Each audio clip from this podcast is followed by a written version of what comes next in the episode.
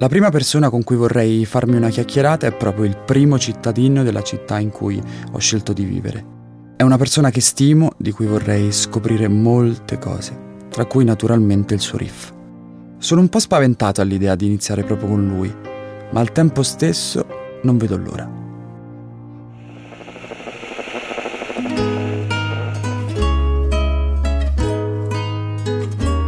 Vi chiederete perché dei podcast di Marco Mengoni e soprattutto perché si chiamano Riff.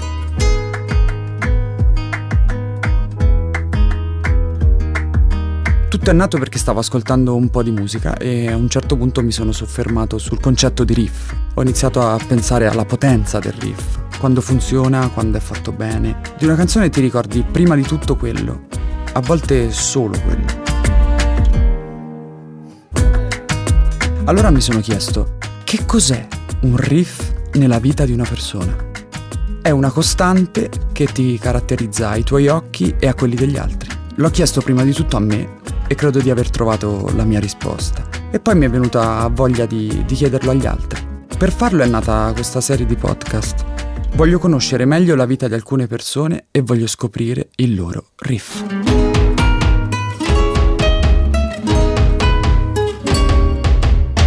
E siamo qui, siamo qui a Milano, è un grandissimo piacere per me oggi, non dico intervista perché in verità non è un'intervista, ma è una, una chiacchiera con il primo cittadino di Milano, Giuseppe Sala, Beppe Sala. Prima domanda subito a bruciapelo. Milano, primo amore o il più grande amore? Beh, il, eh, il più grande amore direi, il più grande amore, perché dura. A volte il primo amore non dura, invece Milano dura, è come se dura per sempre. Ecco, ma dobbiamo subito cercare un modo di... cioè nel senso io mi sento già ovviamente molto, molto agitato a fare una chiacchiera con il primo cittadino e poi non so se dare del tu, dell'er del voi più che altro. Beh, io andrei sul tuo, eh. non per tuo. fare i giovanilisti, ma dai, più facile. Però continuiamo comunque a chiamarla tu, signor sì, primo tu, cittadino. tu, tu, i tuoi messaggi in generale, i tuoi WhatsApp cominciano a scrivere sindaco, punto esclamativo, e poi dopo dici le esatto, cose. non so mai cosa scrivere nei messaggi, perché ogni tanto ovviamente abbiamo un sindaco molto giovane, molto attento alla tecnologia, quindi ogni tanto ci si scambia dei WhatsApp. E... Ma parliamo d'altro. Tu sei nato a Milano, ma hai sempre vissuto a Milano? No, ho vissuto anche fuori, fino, alla, fino all'università ho vissuto in Brianza. Ah, e anzi ho coltivato un po' di cultura brianzola, del lavoro. No, poi ho vissuto un po' in giro per il mondo perché ho fatto una lunga carriera da manager e sono stato un po', un po', in giro, quindi ho un po' assorbito tutto, però insomma la mia centralità è qua. Ecco, mi piace questa cosa di assorbire, quindi l'idea di città su cui lavori, te l'ha data Milano stessa? Eh, diciamo che io eh, ho preso una mentalità aperta internazionale che ho cercato di trasferire per quanto possibile alla città, ma alla fine mi sono anche chiesto in questi ormai tre anni e mezzo del sindaco, ma tu perché hai voluto, oppure me l'hanno chiesto, perché hai voluto fare il sindaco e cosa hai pensato di dare a Milano? Eh, guarda, esattamente questo, ho pensato che in questa fase fosse necessario per Milano essere molto aperta e molto internazionale, cioè pensare di diventare una delle 30, diciamo 30, insomma, città mm. rilevanti nel mondo. Rilevanti non vuol dire di maggior successo, di maggiore economia, ma che eh, si sentono in grado di dare una tendenza del futuro modo di vivere. Beh, mi sembra che ci sia un po'. Eh, pian piano, dai. Io sono stato obbligato da mia madre ad andare a lezioni di piano, quindi ho fatto piano per un po' di tempo, poi uno stage di jazz e poi ho iniziato diciamo con la musica, che non era proprio una delle mie prime passioni. Però uno fa, cioè a un certo punto si sente di dire io vorrei provare a fare il sindaco, cioè è strano quando è scattata questa cosa. Beh, sai, come puoi immaginare c'è qualcuno che ti, te lo suggerisce, comincia a dirti ma, ma perché non ci pensi, magari anche gli stessi media. E, ma io sono stato combattuto, stavo facendo l'Expo, sono stato combattuto per qualche mese, qualcuno me ne veniva a parlare. E poi c'è un momento in cui senti che non devi chiedere più nessuno e devi stare un po' solo con te stesso perché è, è ora di finirla, di mettere i più e i meno, cioè sai i piatti della bilancia mi conviene, non mi conviene, interessante, non è interessante, ma lo devi sentire. E lì io ho fatto una cosa molto semplice, e cioè avevo bisogno di isolarmi, però siccome sono un ipercinetico, ho pensato che se fossi andato, non so, in un convento, in una spa, eh, sarebbe stato un disastro. Allora ho pensato di fare un pezzo di cammino da solo di Santiago di Compostela. Ce l'avevo in testa da tanto tempo, mm. no? Ho preso uno zainetto leggero e sono stato cinque giorni a camminare da solo perché volevo solo sentire questa cosa. Ho staccato il telefono, per me è una cosa assolutamente impensabile. Mi concedevo una telefonata la mattina e una la sera e avevo bisogno di sentirlo, l'ho sentito. Sono tornato a casa e ho detto vado, ci provo almeno. E per esempio come passa una giornata tipo un sindaco? Eh, qui andiamo sui, ta- sui tasti dolenti. Beh, è una vita sacrificata, adesso obiettivamente, quello lo si può dire. Alla fine io, in teoria, dovrei lavorare, lavorerei diciamo dalle, più o meno dalle 8, 8 e mezza la mattina alle 8, 8 e mezza la sera, però in realtà il problema è che, che la maggior parte delle sere se ne vanno per lavoro. Quindi un primo punto è, è, è resistere alla fatica. E, e quello, eh, purtroppo ci vuole anche un po' di disciplina, no? La mia disciplina è eh, attività fisica, per cui alcune mattine cominciano ancora Quindi prima. si riesce alle palestra. 4 di mattina. Alimentazione, non mi tolgo nulla, eh, né nel piatto né nel bicchiere per intenderci, ma non mangio molto. E poi appena puoi cercare di dormire. eh, cioè, veramente ti accorgi un po', non so, eh, diventi come una macchina che deve essere in grado di fare. È una vita faticosa, weekend interi di riposo, diciamo che ce n'è uno ogni tre mesi eh, e quindi è, è dura. Però, e, però, sai, tante volte penso, pensa che è dura, ma hai una gratificazione enorme oggi da essere sindaco di Milano e dal fatto che oggettivamente, insomma, in giro la gente nella stragrande maggioranza è gentile, riconosce il tuo lavoro. Mi chiedo, tu pensa essere un sindaco di una città anche dove va male, dove la gente ti guarda storto, è veramente dura a quel punto. Sì, mi sa che è molto difficile. Beh, sicuramente è una delle, delle cose che abbiamo in, in, comune, questa cosa, diciamo, di portarsi un po' il lavoro 24 ore su 24. Assolutamente sempre. sì. Sempre parlando di similitudini, eh, nel mio lavoro si usa tantissimo, si usano tantissimo i social e qui abbiamo davanti un, un sindaco che è, è, molto attivo, è molto giovane su questo. Quanto è importante comunicare adesso attraverso Instagram, per esempio? Ma guarda, ognuno sceglie il suo profilo di comunicazione e mm, deve essere un profilo adatto alla sua persona. Perché ad esempio a me vedete molto poco in tv, cioè io ci vado poco, nonostante sia sempre invitato. Mm, mi trovo meno a mio agio in un talk show in cui bisogna litigare, in cui l'altro tira fuori la cattiveria. E poi qualcuno mi dice: Guarda, lo devi fare. E che, che devo dire? Sarà un politico che no, perderà un po' di quell'opportunità. Invece, cosa mi piace? Mi piace la radio moltissimo e quando posso trovo degli spazi per, per stare in radio. Beh, I podcast ovviamente. Mi piacciono i podcast. e poi i social. E, e, lì ci sono proprio però all'interno dei social due mondi. C'è quello più professionale su cui ho un team, Facebook e Twitter, che sono anche molto comunicazione. Mm-hmm. E poi c'è, non so, diciamo il cazzeggio, il cazzeggio di Instagram, eh, che per me è un piacere. E, e, e lì sono un, peli- un, un, un, politico forse anomalo, non voglio insegnare agli altri, però mi riesce bene perché riesco a conservare quelle... Ho capito come funziona Instagram, mentre altri sembra che non l'abbiano capito, no? cioè, altri politici vedono dei messaggi chilometrici, ma no. Mm-hmm. Cioè, sai qual è stato il mio post su Instagram di maggior successo? No. È stato quello con le calzine arcobaleno per il Gay Pride okay, di Milano. Allora, sì. ti, ti, guarda la, la, genesi di quello. Eh, sapevo che non potevo andare alla parata mm-hmm. quest'anno, però volevo fare qualcosa. Allora mi sono messo lì e io col mio portavoce, perché poi il team è io e il mio portavoce, a volte la mia fidanzata, ecco, il team di, creativo del... È una coppia di fatto, esatto, ne conosco tante, esatto. anche io nel mio team. E ci siamo messi lì e abbiamo pensato una cosa, lui man- è venuto in mente di, di mettere qualcosa addosso che ricordasse il Pride. Tu pensa che lui ha mandato la fidanzata da, in un negozio eh, abbiamo trovato delle calze al cobaleno, io ho fatto una foto, io seduto su una poltrona di pelle rossa con le calze al cobaleno, ma la caption, quello che ho scritto, era molto sintetica. E me la ricordo per da domani Pride, punto esclamativo.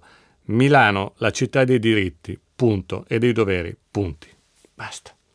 Ecco, la foto, il momento, la caption, ecco, questo è, è, è Instagram io cerco di aggiungere sempre un po' di ironia. Insomma, alla fine, se è divertimento per me, voglio che sia divertimento certo. per chi mi segue. Cioè, lì non è il mio spazio politico, è più il mio spazio umano. Però Instagram è anche un'arma un po' delle volte a doppio taglio, cioè nel senso che comunque ha dato parola a molti, anzi ha dato parola a tutti quindi ci saranno sicuramente anche delle, della parte di critica, diciamo.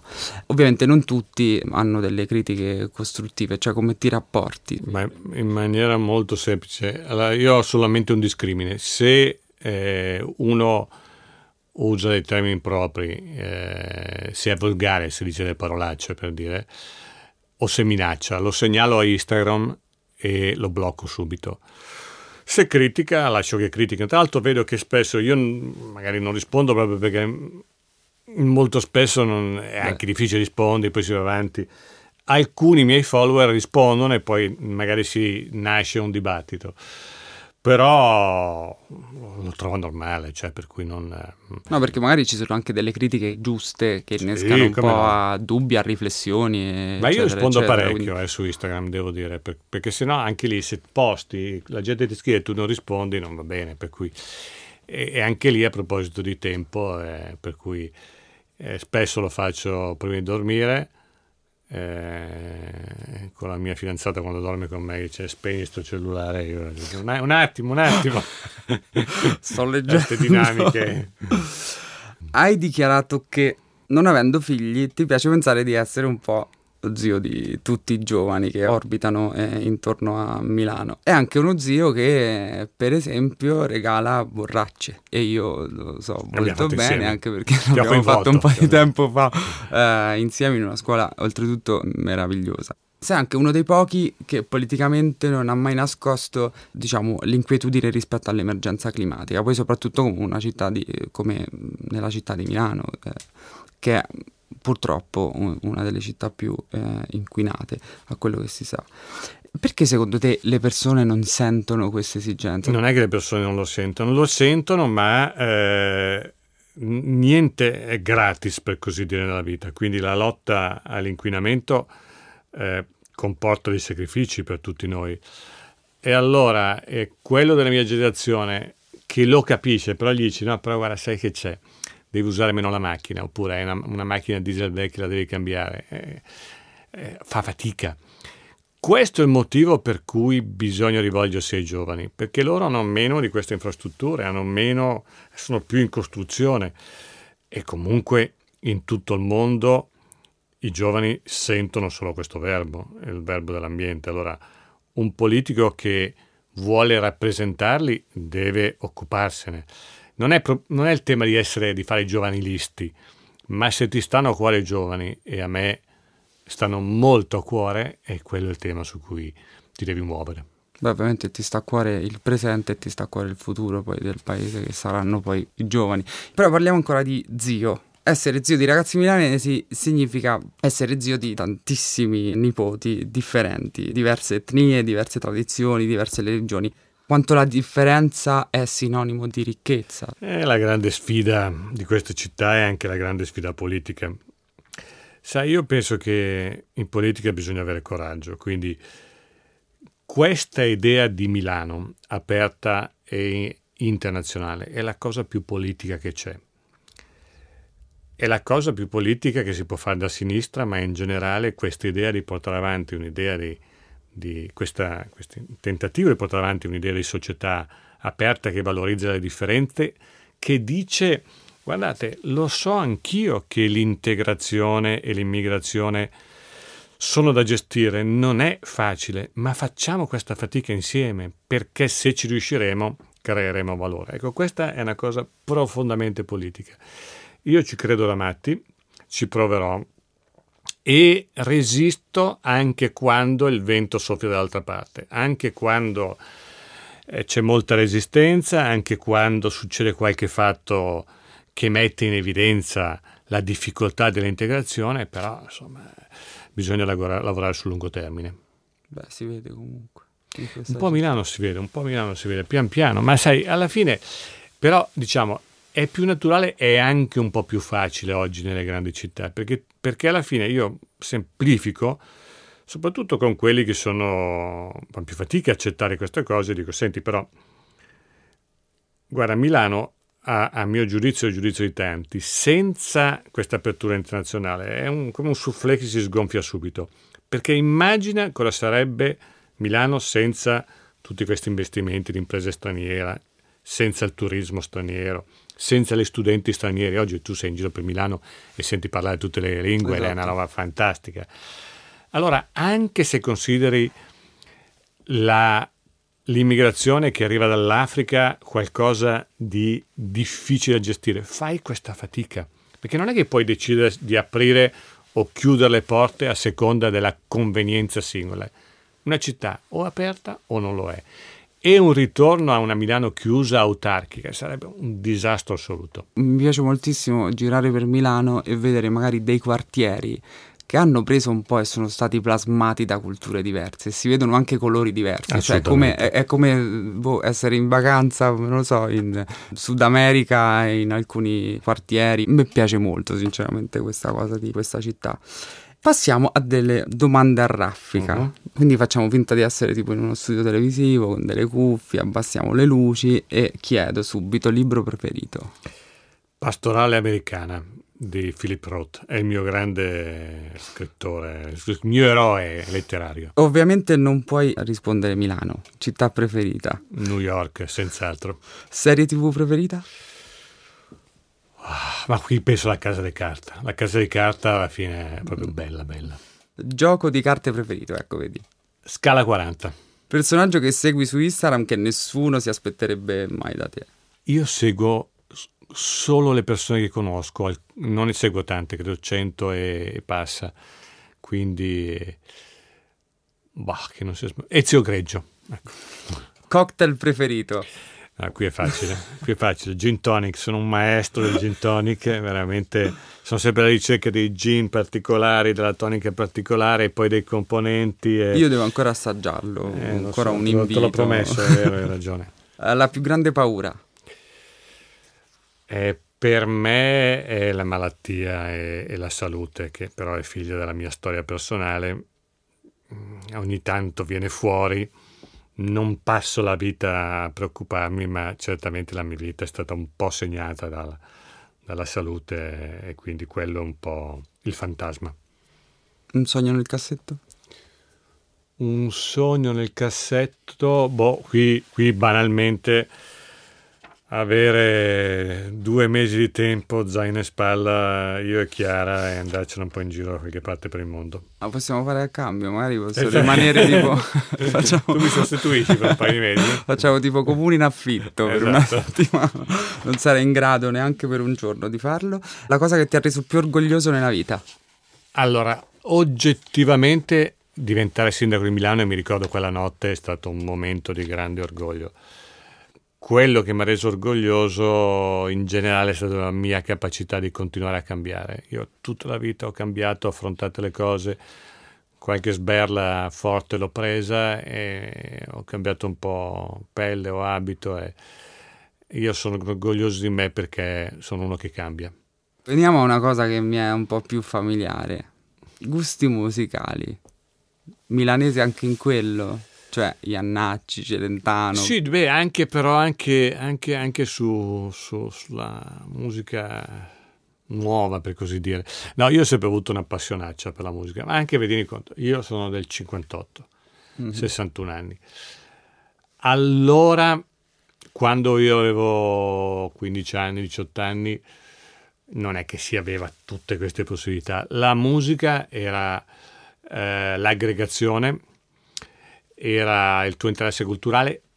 Guarda, io posso dire anche che ho imparato un po' di inglese, un bel po' di inglese con, eh, con la musica, e per cui ho sempre seguito e, e per cui sono stato attento alla, in particolare a quello che nasceva in America, ma non solo, no? però appunto dalla storia dell'hip hop. Eh, il motivo per cui adesso io sento Gali, per dirti, è perché ho fatto un percorso da sempre e, e, e arrivo a questo. Quindi ascolto un po' tutto, però eh, mi piace, le nuove sonorità mi piacciono. Eh, il nuovo modo di mh, essere contemporanei di questa della musica attuale che parla delle problematiche, dei problemi, di quello certo. che uno vede, magari più di quello che vede che di quello che sente da un certo punto di vista, no? dell'osservazione della, del tuo quartiere, della tua città. Mi piace. E ci sono parecchie canzoni su Milano, no? Sì. Beh, a proposito, appunto, citavo Gali, ma. Sì, c'è Gali, c'è Ecco, Sfera, a proposito dei romani, uno, un romano che ha fatto una bella canzone su Milano è Alex Britti. C'è un Milano di okay. Alex Britti che è molto carina. Ah, Poi magari... c'è un Milano di Calcutta. Sì. Eh, ce n'è di Milano, ce n'è di Milano. Ma manco io. Eh, appunto, cioè, anche se poi in verità... Io ti aiuto sui test, sul test. facciamo una... Facciamo una... Beppe e Marco possono Ass- fare la canzone? Assolutamente sì, già stavamo organizzando... Okay. eh, Anzi, co- facciamo così Marco e Beppe. Co- Ritorno al mio posto. Uh, stavamo parlando ovviamente di cantautori, di cantanti, di musicisti, di artisti. Gaber cantava destra-sinistra, facendo ironia sui valori eh, di una parte politica e dell'altra. Oggi, dopo la caduta del muro di Berlino, la fine del, del mondo dell'ideologia, cos'è che ti fa dire di essere un uomo di sinistra? Il rispetto di tutti i diritti e la valorizzazione delle diversità, come dicevamo prima. Questo vale per il colore della pelle, ma per eh, la religione, per le tendenze sessuali. E, ehm, secondo me questo, insieme a un'idea di equità sociale, ehm, segna un tratto del politico di sinistra. Mi spiego cosa vuol dire Equità sociale lo spiego con un esempio molto molto semplice, molto sintetico, in quanto sintetico anche banale. Io non sono d'accordo sulla flat tax, che tutti paghino le tasse allo stesso livello. Chi guadagna di più paga di più, anche in percentuale. Quella è una conquista della sinistra. Allora, su queste basi eh, bisogna rimanere fermi. Non è vero che non c'è più destra e sinistra, C- c'è come. Poi è chiaro che io voglio appartenere a una sinistra progressista contemporanea che vive di bandiere, e l'antifascismo è una bandiera, ma è capace di proiettarsi in un mondo contemporaneo che non guarda l'im- l'impresa come un mostro, semmai è negoziale con l'impresa. Vuoi fare una cosa a Milano? Ok. Mi garantisci che assumi? Ok. Mi garantisci che rispetti i diritti? Ok. Io sono con te. Ecco, con queste premesse che mi sembrano sacrosante, ti chiedo, io ho letto una cosa, non so se è del tutto vero, però quando è morto tuo padre, tu hai deciso di regalare la sua attività a un concorrente, purché promettesse di assumere tutti i vostri più o meno 40 dipendenti. Anche quello lo possiamo considerare un gesto di sinistra? No, questo è un gesto di buon senso, guarda, perché adesso è, sostanzialmente vero, ma una volta, e lì era ancora in Brianza, eh, eh, i, eh, i, dipendenti, chi lavorava con te, lavorava per 20-30 anni di fila, c'era un rapporto di famiglia, di famiglia. e quindi no, lì era solo buon senso. Io avevo deciso che avrei fatto un'altra vita e ho preso una buona decisione però non potevo neanche immaginare di non essere riconoscente a, a, chi aveva aiutato mio padre a costruire la sua azienda che era la sua vita, quindi lì era buon senso diciamo. Beh, non è proprio, proprio scontato ascoltare queste parole. Io, fosse per me, metterei il buon senso come, come riff generale di, della vita di ognuno di noi.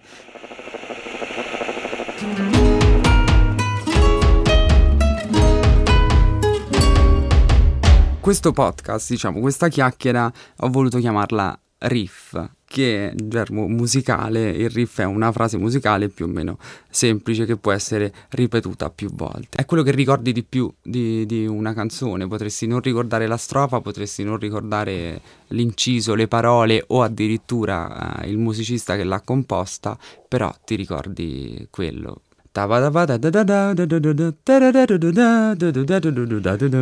Papà è per esempio il pescatore di Di André. Vorrei provarla a riportare sulla vita e sulla carriera. Qual è il riff di Beppe Sala? Sono quattro parole un... che musicalmente si caratterizzano, che tra l'altro fanno parte della mia canzone preferita che è Riders on the Storm dei Doors, no? Sai il pezzo che attacca senti la pioggia, il temporale, poi il basso e poi qui Riders on the Storm. Tutum, tutum, Riders on the Storm. Ecco, quella roba lì, il cavaliere nella tempesta, è, a me ha sempre scatenato una fantasia e lì viene fuori quello che noi a volte vogliamo essere, no? soprattutto quando te ne vai a dormire, l'eroe che da solo va avanti nelle difficoltà e, e non voglio sentirmi un eroe, però l'idea delle sfide difficili, delle sfide impossibili è un po' ce l'ho dentro e quindi è un quello. Esatto, non è proprio un riff, ma se mi Vabbè, devo avvicinare direi... Puoi sentire, cioè, sentire eroe per uno che ha scritto una canzone eh, che si sentito esatto, da guerriero, esatto, quindi è, è perfetto. Lì ci siamo. Quindi sì, no, penso che sia sì. accettabile. Accettabile, accettabile. Assoluta, assolutamente come risposta.